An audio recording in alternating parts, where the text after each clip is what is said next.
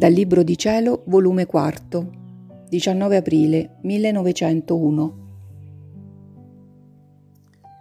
Lamenti per la privazione.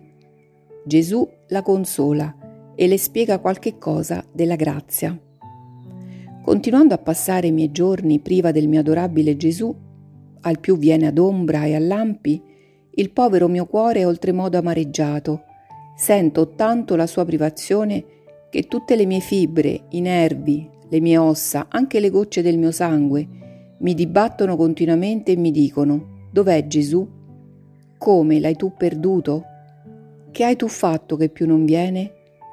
Come faremo a starci senza di lui? Chi più ci consolerà avendo perduto la fonte di ogni consolazione? Chi ci fortificherà nella debolezza? Chi ci correggerà e scoprirà i nostri difetti? Essendo restata priva di quella luce che più che filo elettrico penetrava i più intimi nascondigli e con la dolcezza più ineffabile correggeva e sanava le nostre piaghe? Tutto è miseria, tutto è squallido, tutto è tetro senza di lui. Come faremo? Ed ancorché nel fondo della mia volontà mi sentissi rassegnata e vado offrendo la sua stessa privazione come il sacrificio più grande per amore suo, tutto il resto mi muove una guerra continua e mi mettono alla tortura.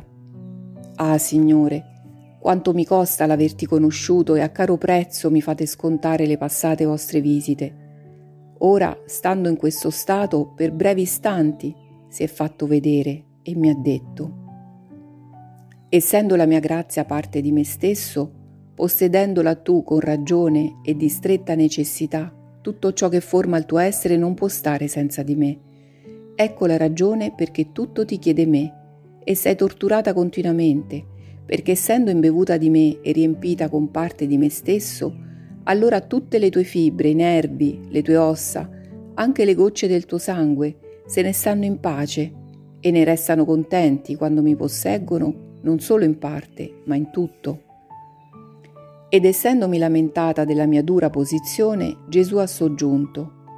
Anch'io nel corso della mia passione provai un estremo abbandono, sebbene la mia volontà fu sempre unita col Padre e con lo Spirito Santo, e ciò volli soffrire per divinizzare in tutto la croce, tanto che rimirando me e rimirando la croce, tu ci troverai lo stesso splendore, gli stessi ammaestramenti e lo stesso specchio in cui potresti specchiarti continuamente, senza differenza dell'uno e dell'altra.